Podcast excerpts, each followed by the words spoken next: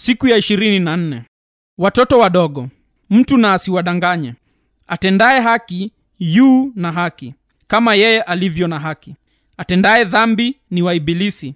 Kwa kuwa ibilisi hutenda dhambi tangu mwanzo. Kwa kusudi hili mwana wa mungu alidhihirishwa ili azivunje kazi za ibilisi. Yohana wa kwanza tatu, saba hadi nane. malengo mawili ya krismasi yohana wa kwanza tatu nane anaposema kwa kusudi hili mwana wa mungu alidhihirishwa ili azivunje kazi za ibilisi. Ni kazi za ibilisi zipi zilizokuwa akilini mwake? Jibu liko wazi kutokana na muktadha. Kwanza yohana wa kwanza tatu tano ina usambamba ulio wazi. Nanyi mnajua ya kuwa yeye alidhihirishwa ili aziondoe dhambi kirai yeye alidhihirishwa kiko katika kifungu cha tano na kifungu cha nane. Kwa hivyo inaelekea sana kazi za ibilisi ambazo yesu alikuja kuharibu ni dhambi. Sehemu ya kwanza ya kifungu cha nane inafanya hili kuwa ukweli wa hakika. Kila atendaye dhambi ni wa ibilisi kwa kuwa ibilisi hutenda dhambi tangu mwanzo. Suala lililo katika huu muktadha ni kutenda dhambi. Si magonjwa au magari yaliyoharibika au ratiba zilizovurugika. Yesu alikuja ulimwenguni atuwezeshe kuacha dhambi. Tunaona hili kwa uwazi zaidi tukiweka ukweli huu pamoja na ukweli wa yohana wa kwanza mbili moja. Watoto wangu wadogo nawaandikia haya ili kwamba msitende dhambi. Hili ni mojawapo ya malengo makuu ya krismasi.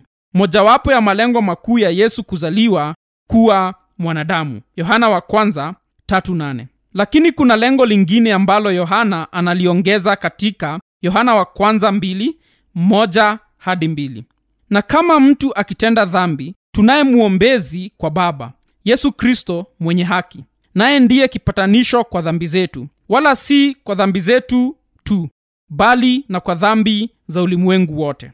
Sasa tazama hili linamaanisha nini? Linamaanisha kwamba yesu alidhihirishwa ulimwenguni kwa sababu mbili alikuja ili tusiweze kuendelea kutenda dhambi. Yaani alikuja kuharibu kazi za ibilisi. Yohana wa kwanza tatu nane. na alikuja ili kuwe na kipatanisho kwa dhambi zetu kama tutatenda dhambi. Alikuja ili awe sadaka mbadala inayoondoa ghadhabu ya mungu kwa sababu ya dhambi zetu. Matokeo ya lengo hili la pili si kulishinda lengo la kwanza.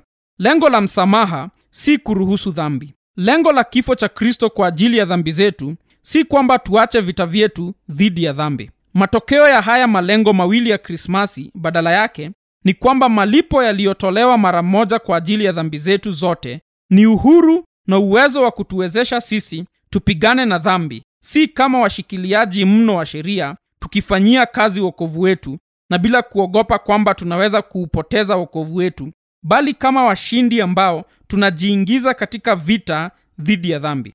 Tunafanya hivi huku tuna uhakika na furaha hata kama itatugharimu maisha yetu